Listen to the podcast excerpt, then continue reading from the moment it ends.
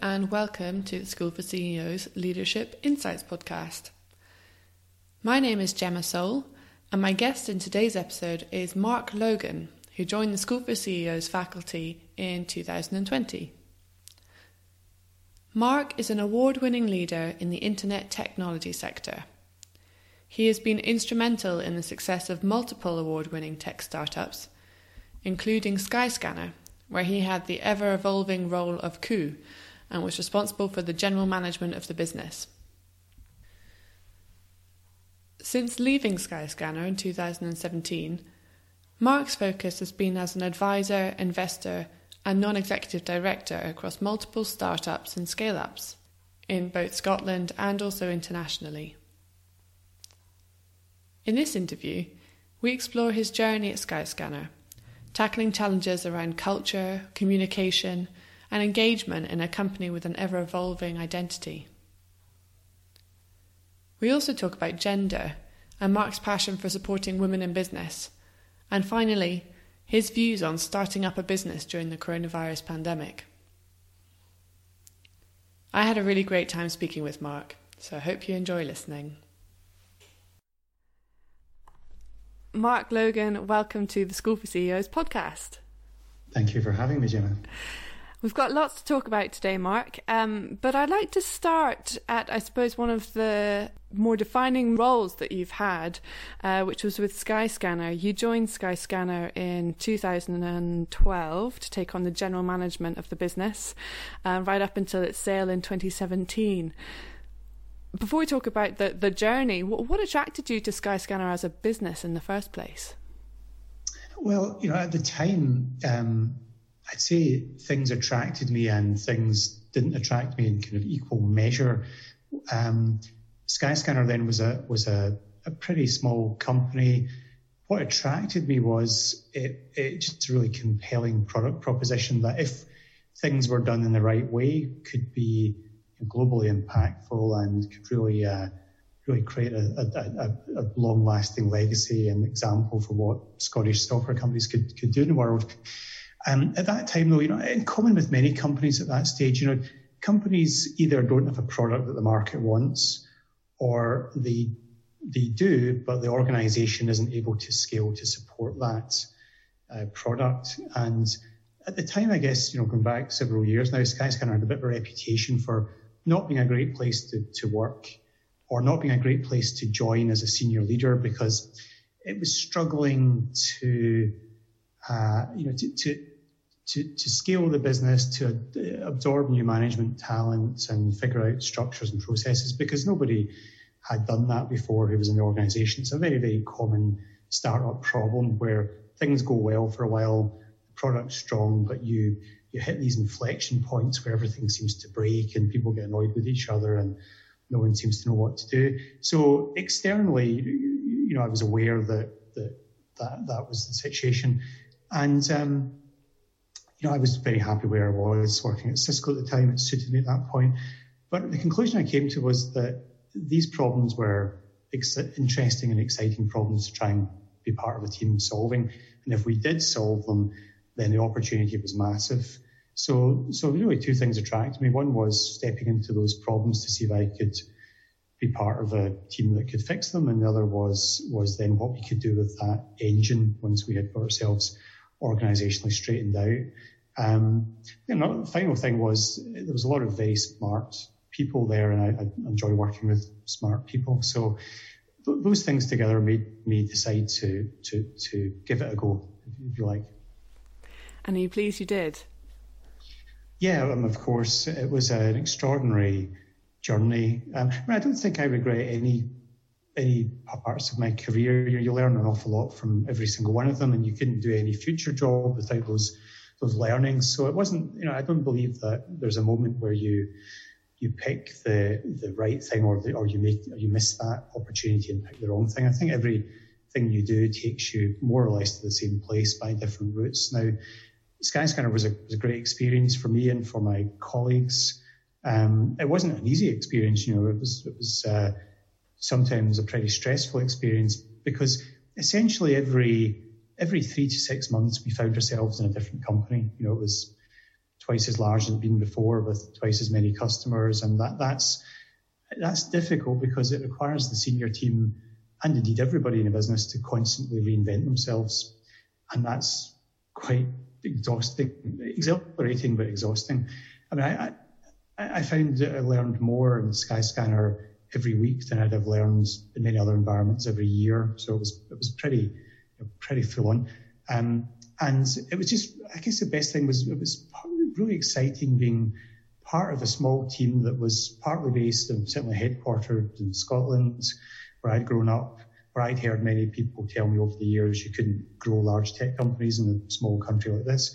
So it was, it was very exciting being part of a team that, you know, essentially beat Google and many other very large organizations uh, at, at, what we were trying to do in the markets we were trying to do it. And, and uh, the belief that grew in the team around those experiences was, was a really nice thing to witness.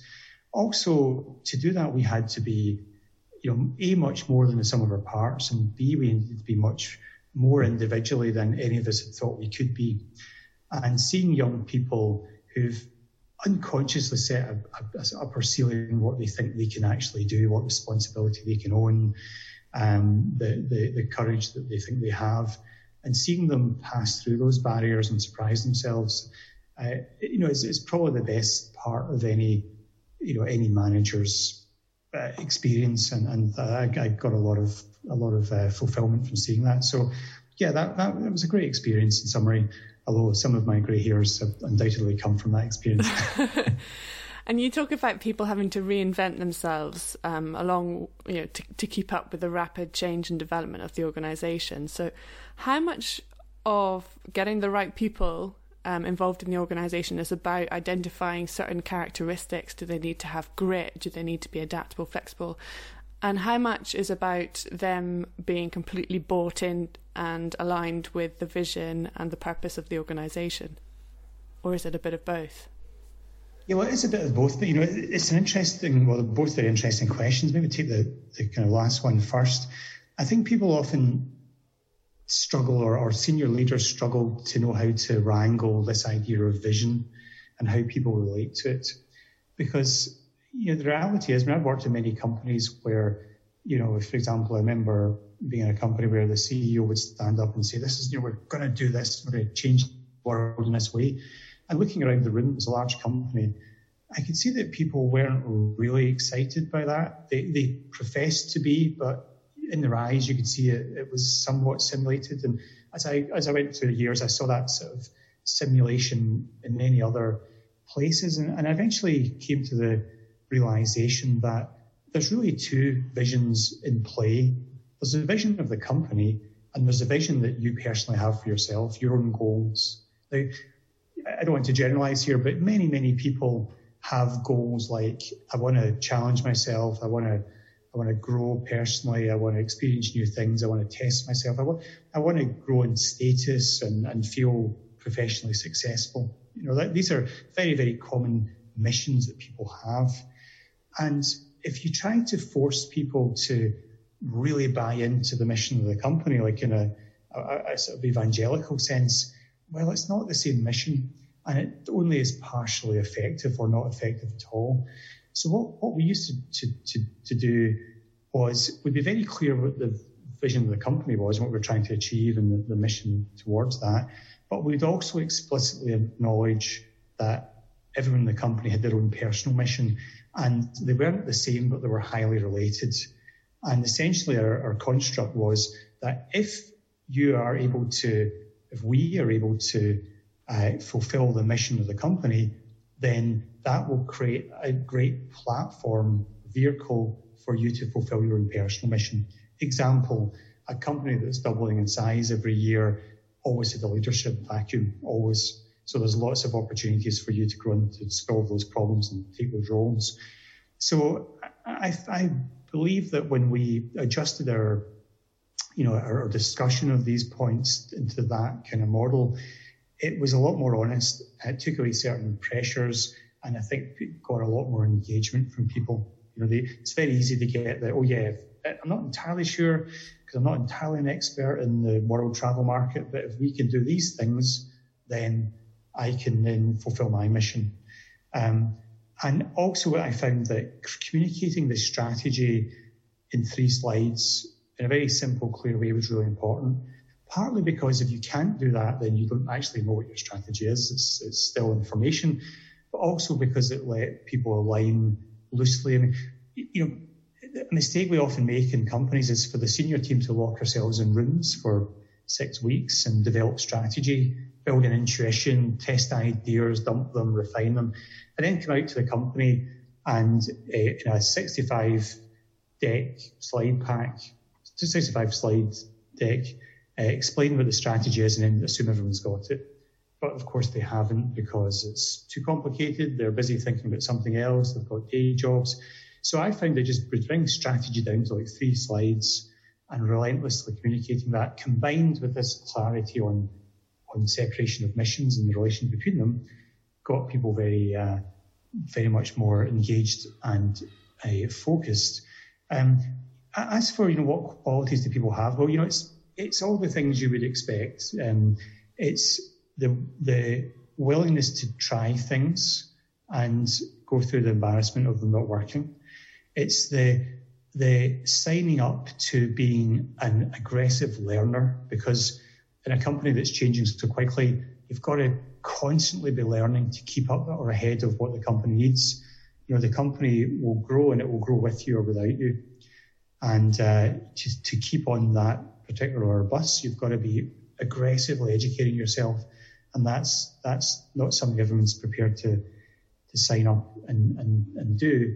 Um, so those those kind of things were, were useful useful traits. Uh, the last thing I'd say is that people often stop think, thinking in business. They very quickly move from the first few days of a business where you're thinking about stuff into just acting and reacting. This, these are my activities for the day. I check and respond to email for two hours. So the people who were successful for us were the people who would stand back and, and actually rethink. You know, how, how does this business work? What is it we're trying to do? What are the key metrics? What's the equation that governs this? Are we aligned to that equation?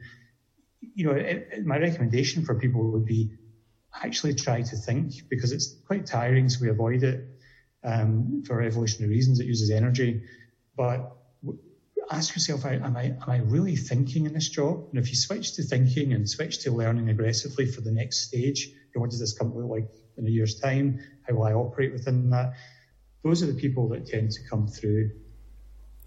And I think we're all guilty of falling into that trap of getting on and doing. It's that wanting to achieve certain milestones, tick things off the to do list. But um, yeah, yeah, are those back. the right milestones? You know, that's the, yeah. the question we often don't ask. Yeah. Um, often we don't even do that. We we just focus on uh, today's activities, which is I'm going to some meetings and I'm reading some emails and I'm responding to them which is kind of necessary part of life, got to do these things.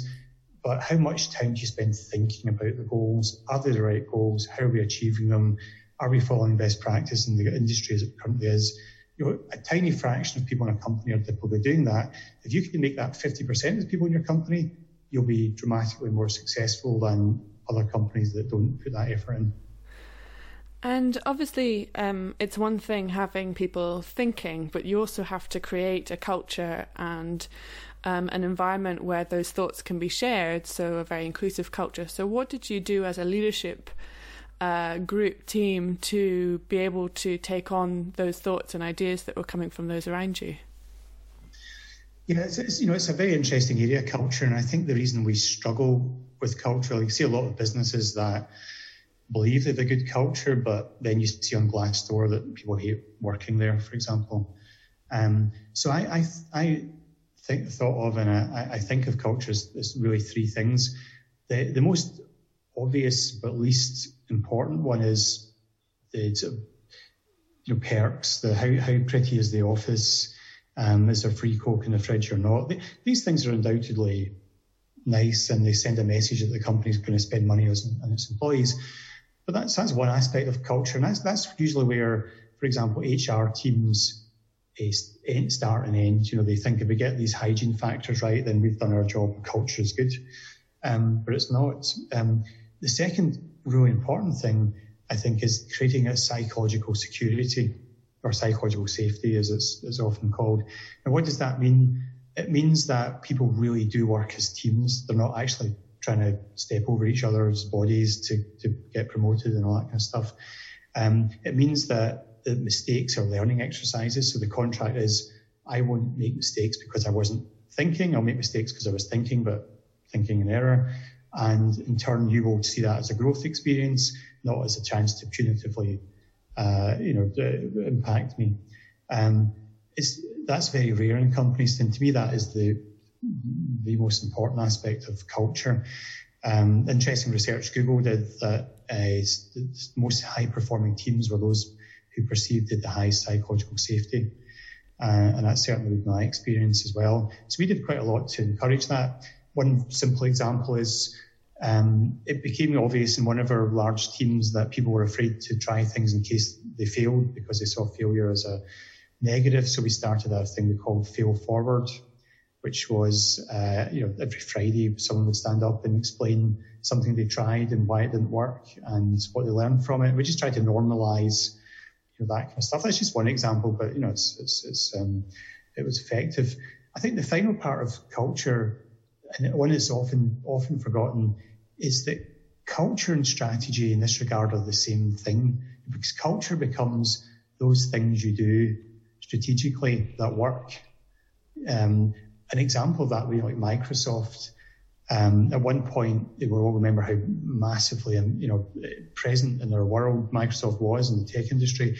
And Microsoft learned that if you, everything you did was for Windows and Office, you'd be successful. So that became the culture of the company. Everything was looked through that lens of, does it put Windows and Office in a better position?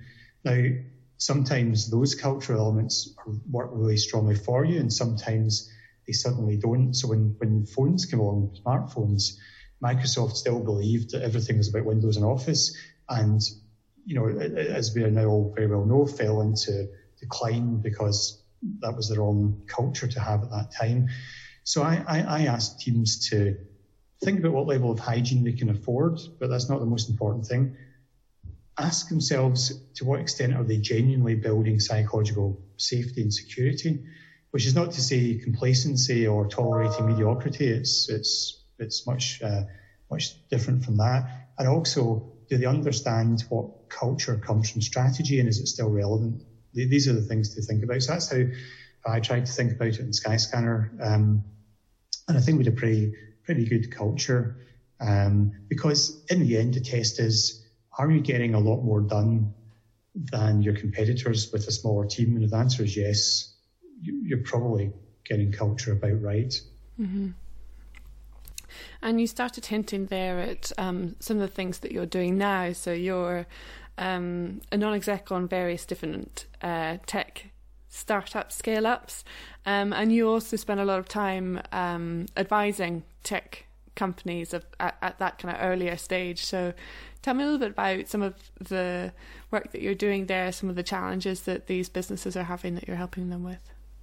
Sure. So, so my, my overarching philosophy for this particular stage in my life is is that, as I said earlier, you know, I, I've spent a long time in the Scottish tech scene and I've been involved in a few startups that have been successful. And you all through that time, I was told by people inside Scotland and outside that this isn't where these sort of companies get born. Um, and I, I, very much enjoyed being part of teams that that proved that wrong. Now, now I've got, you know, there's a different stage in my, my, my life. I'm trying to, in a joined up way, contribute to that funnel, if you like, that creates Skyscanners and similar companies.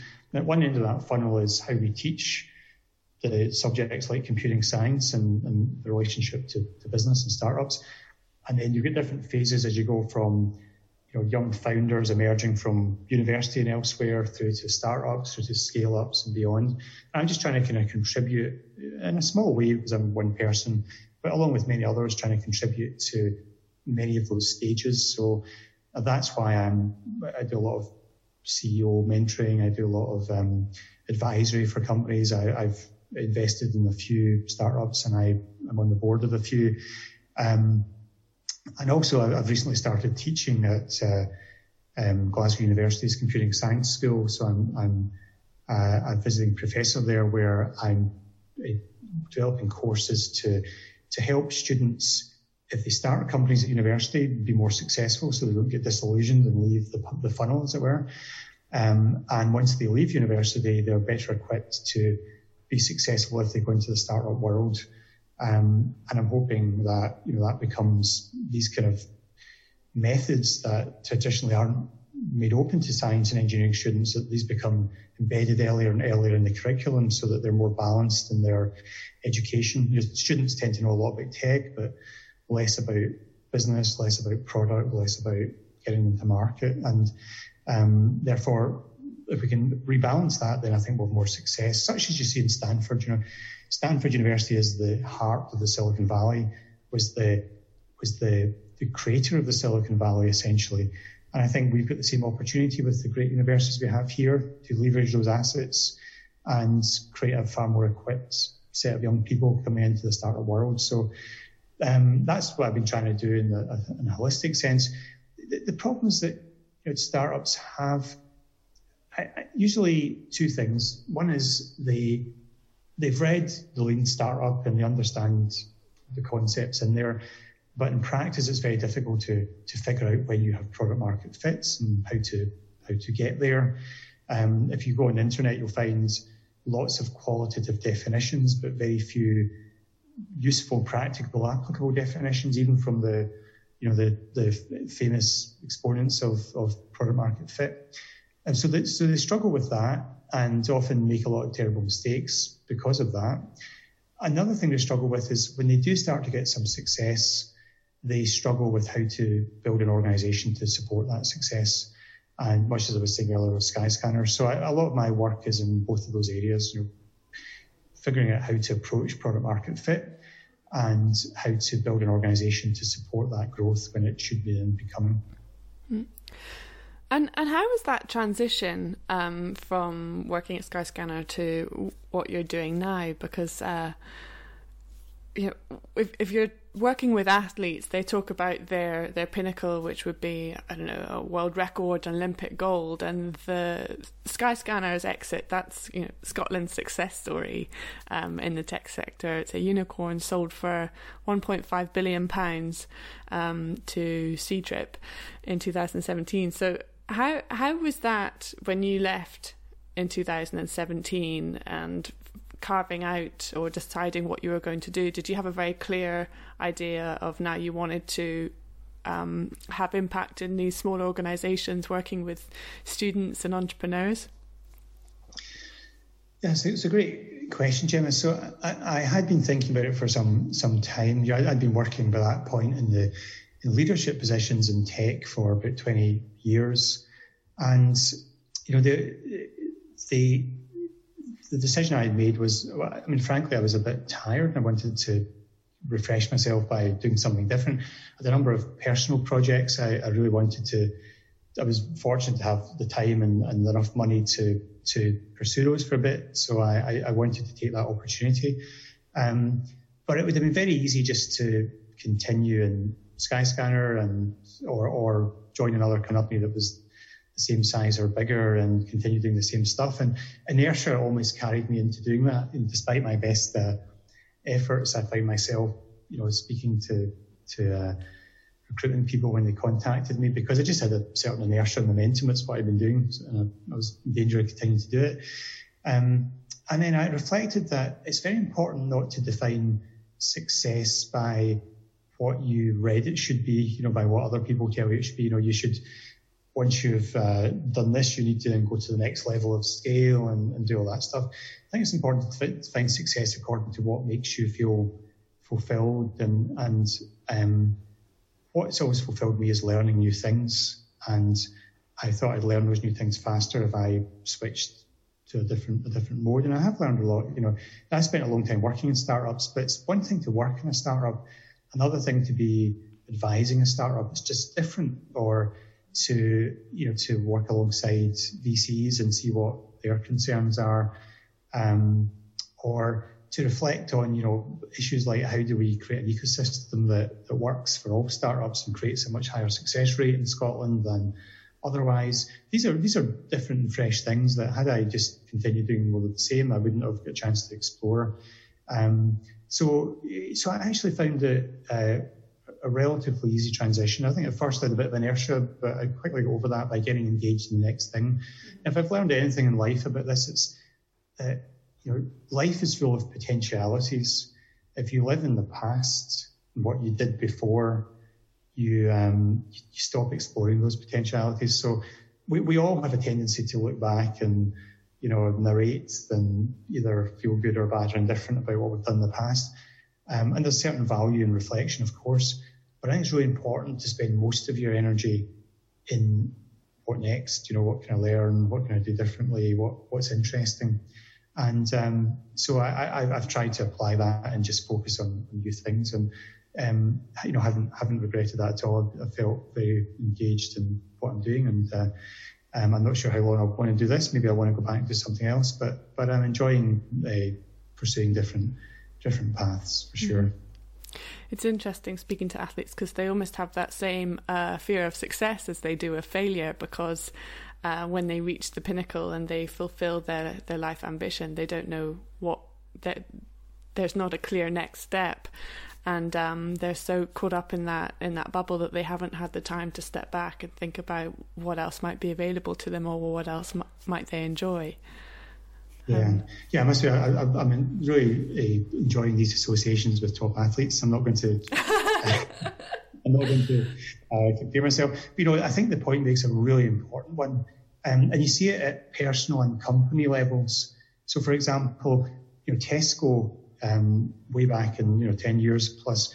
The mission for Tesco was to become the biggest supermarket in, in Europe, and that's not really that's not really a great vision because, of course, they became the biggest and then suddenly had a, a crisis of identity. You know, so now what? And now what was well, we'll just try and keep getting bigger, and they got themselves into some some difficulties. And I'm I'm, I'm convinced those are as a result of a mission that was actually, frankly, invalid. It wasn't really a mission that to, to become the biggest. That's not really a goal. Um, I think you see other people who, uh, I mean, it, it's well known that the stats for deaths after retirement, the biggest killer of, of, of men after a certain age is retirement. You know, I think that's, that's another product of um, not having a more dynamically applicable set of goals in your life. So for me, it was never it's never really a goal. It was a business goal, but it wasn't a personal goal to you know to be part of a team that drove Skyscanner to be as big as it could be, and then declare I have fulfilled my life's work. It never felt like that to me. Um, I found Skyscanner very interesting. I was very passionately committed to it because I loved working with the team of people we had. But um, I hadn't ever set that as an end state for me. Um, I, I, tried to create a more dynamic set of goals which are heavily learning based. Because I believe that that you know, having five year plans, I always discourage people from having a five year plan, for example, young folks especially, because they're very fragile. You're not in control of them. And it's very easy to suddenly feel you're failing because you're a few weeks behind your five year plan. Um, anyone's five year plan has just been trashed by COVID 19, for example. So I, I much prefer the model of creating options for yourself you know, four or five options. And how do you create options? Well, it's very simple. You learn new things, and if, if you can, you apply them. And the things you learn are sometimes adjacent to what you uh, used to do, and sometimes non-adjacent. And um, doing that creates opportunities for you. So as long as you're still adding options through learning, you, you never reach that that pinnacle. You know, it'd be entirely wrong for a footballer, for example, to declare that their life's goal is to become a you know a top footballer and win the FA Cup, because at 30 they're done. So that's clearly not a good goal. It's it's a interesting thing to have experienced along the way, but the way should be always creating new options to do valuable, useful things. Um, so you know, I, I still actively learn about my industry, very actively, formally and informally.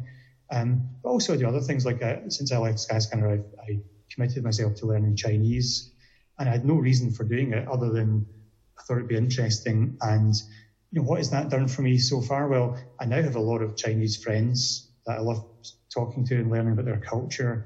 Um, I've learned a lot about what great people they are. And I've been to China to practice. I was able to go to places in China I couldn't have gone with just English, and that was very enriching. And maybe one day I'll use that for something else. But the point is, that's a goal now to learn that to get to a reasonable level, and I'll bring in other goals at the right time. So we never we, we never reach the top of anything. That's the wrong analogy. We just keep going forward, adding options, enriching ourselves. Ideally, we have, of course, we have periods where life goes against us, and we get through those, and then we continue. So I'm not suggesting a utopian journey, but I think that's how to think about goals. Um, otherwise, there's a terrible. What is it? Is that um, Maya Angelou said, "Success is its own anticlimax," and uh, I think we need to remember that when we're pursuing a very kind of simplistic I want to be the biggest, I want to be the best, I want to be the fastest. Um, by all means, pursue those things, but don't make that your life's goal. I once had a um, a flatmate, uh, an Australian, who wrote his uh, personal life plan, and it was 29 pages long. And he invited me to read it, and the amount of detail in that plan was uh, frightening. It was um, down to the type of house that he was going to build and the type of car that he was going to drive by which birthday. And yeah, it was quite scary. Um, yeah, and I, maybe that works for some people. I, I, just know it doesn't work for me. Mm-hmm. Um, uh, whereas trying to just learn new things and find ways to use them does. I mean, there's a famous, uh, and I'm sure it's a cliche now, but the famous speech by Steve Jobs where he, he relates the fact that when he was at university, he dropped into calligraphy classes and didn't really know why he was doing it, but he was interested in it. And looking back, once he created the, the Apple Mac, which is by far the best fonts available and the best kind of, you know, what you see is what you get interfaces available at that time, he realized that that, that calligraphy experience had been the reason he was able to do that, along with his technical experience and Steve Wozniak's technical experience. So he talked about it's impossible to join the dots ahead of time, but you look back, you join them. So what does that, what, what I take from that is now is always the time to be laying down new dots. Later you can join the dots. If you haven't laid down the dots, you can't join them. And if I move on to another dot then, um, You've been involved. Uh, you got involved. Was it last year? I think with Women's Enterprise Scotland as one of their male ambassadors. There are three of you now. Um, David, our managing partner, is one of those three as well. Tell me about what got you involved, um, or what was your motivation behind that. So, I, a couple of things. One was I had spent. Um, many years working in tech where women are underrepresented. And at first, you you know, you look at that and you try and rationalize it as a young software engineer. You know, why is that? And at that stage, there's danger as you pick up a lot of conventional uh, prejudices and say, well, it must be because you know, men are better at computing, or it must be something. So, you know, these these kind of prejudices get set very early, and then from then on, as you go through, as a woman, as you go through your tech career into leadership, there's just a lot of headwinds. And I hadn't really appreciated just how many headwinds there were until I started mentoring women through to senior positions. And I got to see those firsthand. And, you know, it's just, frankly, it's, it's incredibly unjust and unfair. And no society could be proud of itself operating that way. And I'm, I'm talking about not just tech, but leadership roles and other roles in, in, in general. Um, so I guess we've all got a, a, a, responsibility to decide how we feel about that and what we should what we should do about it. Um, I was also quite struck by quite often a lot of a lot of people, a lot of men, for example, would declare themselves feminists and you know absolutely all for equality, but then act essentially unconsciously in misogynist ways. And that, I found that quite disorientating. I'd, I'd, see people I was trying to mentor through experiencing prejudice from those same people who would be the first to, you know, sign up for the team photograph on International Women's Day on LinkedIn. Um, so, I, so I got interested and annoyed and angry about the, the, the issue. And, you know, it occurred to me that, that we have choices around this. We can either choose to believe that removing half of our best people from society's key roles or engineering roles or other roles is is like really dumb for society and really unjust and we can't be proud of ourselves for that. Or we can choose to believe what beliefs we inherited as we went through our lives which is that this is how it's supposed to be. This is a natural order for things. Women are better at some things men are better at others and therefore any initiatives we do to redress the balance are half-hearted they're aspirational optional um, sort of roles. And I think all of us, when we get into adulthood, owe it to ourselves to bring out those beliefs and ask ourselves consciously which ones are we going to choose to believe.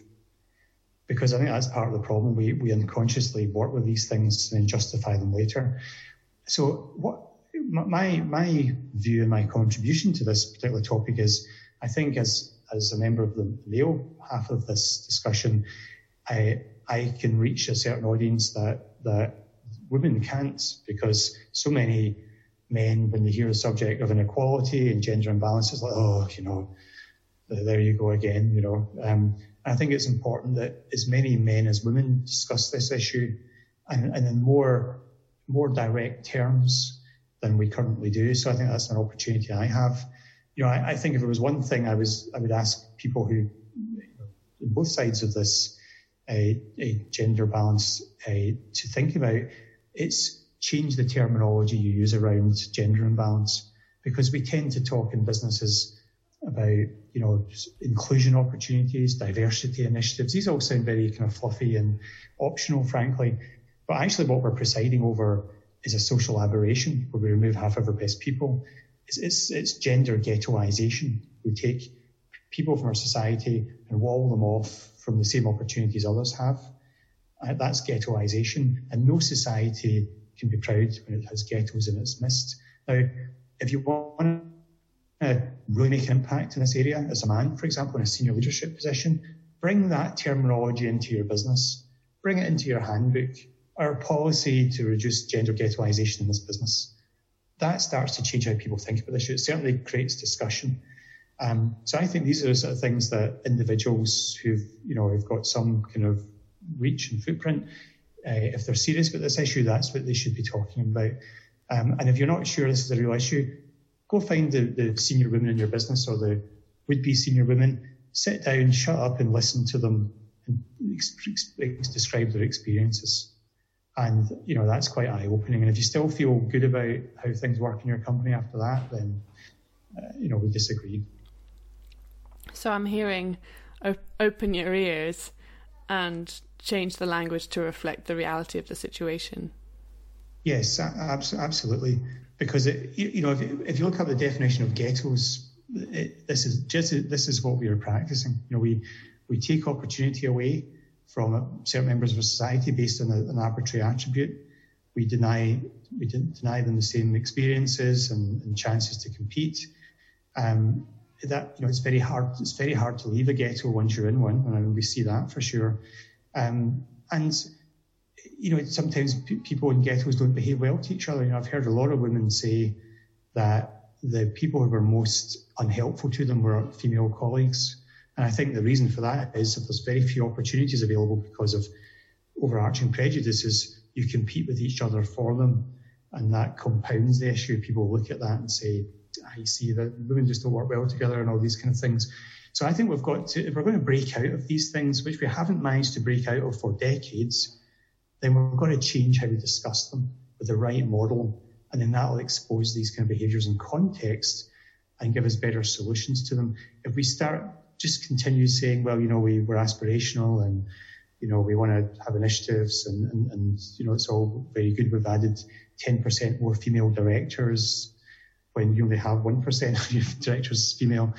That's not changing anything, hasn't changed anything. So my question to everybody who, who discusses this subject is what will stop us in 10 years being in exactly the same position where 5% of our large company CEOs are female, where 15% of our senior leaders generally are female, where 1% of private equity flows to female founders. What what will be what are we going to do now that will make that different in ten years? Because it hasn't changed from ten years ago, not not really, and it hasn't changed from ten years prior to that.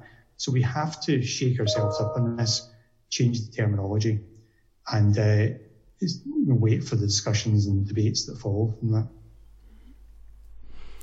as a linguist, I can't help to, but just sit here and nod. I think the power of language is um, hugely underestimated, and if we have the right people using the right language, the you know you would hope that the impact could be um, magnified. Well, it's interesting. You know, the Guardian newspaper recently changed all its climate terminology. Yes. To like climate catastrophe from mm-hmm. global warming and so on. Yeah, global heating. those articles, yeah, you read those articles. It's very you know, it, it's a very different sense you come away with. And I think we need to do the same thing here. It's an easy thing everyone can do, and it reframes the issue. Mm, absolutely. Um, I'm conscious of time, um, so uh, as part of the close, uh, we can't ignore the fact that we're recording this um, podcast over Zoom during the lockdown period, um, which is obviously presenting lots of challenges, but also opportunities for business. Um, so I'd like to ask you, Mark, challenge or opportunity, what, what, are you an optimist or a pessimist? Uh, and if if you do see the opportunities, what are they for some of the organisations that you're working with at the moment? So, I, I, in absolute honesty, I, it's too early for me to be either an optimist or a pessimist here because I think this situation is just too uncertain. Um, I think I think it's going to be a challenge and then opportunity. That's the sequence. The question is how long is the challenge? Now, in a normal recession, no, no recession is the same as any other, of course, um, but a normal recession, all the opportunities lie when you come out of them. And, uh, you know, for example, businesses uh, that uh, save people money or make things more efficient inside companies uh, or let you do more with less, these businesses will all do very well as we start to come, come out of here because consumers, for example, are super uh, money conscious after or during a recession. So Skyscanner back in 2008 is a really tough time in recession, but benefited from people's desire to go on a holiday but save money when they came out of that period. And you know, other businesses like Skyscanner also did very well. So I think the opportunities are largely there. What we don't know just now is is is when those opportunities can be taken. And I think COVID is a very, very different scenario because we won't, re- because it's such a dangerous pathogen, we, we can't really return to what we might call normal until there's a vaccine because it kills too many people and makes too many people ill and overwhelms health services very easily if we, if we, we're not careful. So I think that the, the points where opportunity will arise is when we get enough treatments that are good enough and enough capacity in our health service and enough tra- tracing and tracking of people that people feel confident enough to return to some semblance of normal without worrying that they're definitely going to, to become seriously, seriously ill. You know, that could be in a few months' time, but nobody really knows. So, so I'm, I'm, you know, being completely honest, I'm not ready to declare pessimist or optimist. But every week we're learning a lot more about when those dates might be my advice to you know companies that might or founders that might want to start or would be founders is start your business anyway just now because if you're in a very very small startup your costs are super low. It's just you and your co-founder. And you can look at things freshly because for sure new opportunities will arrive in a constrained society that it's very hard for the rest of us to see but new businesses tend to see them so, you know, you, this is a time to be looking at those while the rest of us are still trying to shore up our, our runways and our balance sheets and, and, and you know, keep things, keep the lights on. Um, the other thing is that in periods like this, you can do a lot of work that when you're operating, you don't have time to do. You know, build the automation you wanted to build, explore that idea or think it through further. And it's probably no surprise that a lot of big businesses come out of these periods. Where the Amazon largely came out from the the uh, 2000 internet crash. Uh, Airbnb uh, came from 2008. So, it, you know, the, a lot of what those guys were doing was having time to think things through, I suspect, while, while they weren't having to operate at scale. So I think as, as, a, as a new founder, don't, don't, don't wait. Just get into it and start doing those things. For the rest of us, undoubtedly opportunities we can't even predict will exist. One of them will certainly be around how you save people money and make them more efficient and effective. So if you configure your business for that, that's all to the good. But for now, it's a lot to do with hibernation and survival. You know, they say used to say only the winners survive, but of course the the uh, phrase now is only the survivors win. So I think that's good advice. And the longer you can make that runway, the earlier you can cut costs and hunker down, um, the, the more likely you are to survive this. Mark, that's been hugely insightful. Thank you very much for joining the podcast. Thank you for having me. It's been great to talk to you, Jenna. You've been listening to the School for CEOs Leadership Insights podcast with me, Gemma Soul, and guest speaker Mark Logan. Each time I listen back to this conversation, I take away something different. And Mark has a wonderful skill of presenting solutions to complex issues in a really neat and straightforward way. But one thing that I keep coming back to, which seems particularly important right now, is the need to take a break from constant activity and doing in order to make space to think. I really liked his definition of success being that which makes you feel fulfilled. So make sure that you find time to stop and reflect on what that might be for you. I also loved his analogy of laying the dots now and joining them up later. And now that we find ourselves at home under forced lockdown, perhaps we can use the opportunity to lay some dots that we might not have considered in normal times. I hope you've enjoyed the episode. If you'd like to hear other episodes, you can find our podcast through our website on www.schoolforceos.com forward slash thought hyphen leadership. It's also available across major platforms, including Spotify and Apple Podcasts. Just search for School for CEOs Leadership Insights. Thanks for listening and see you soon.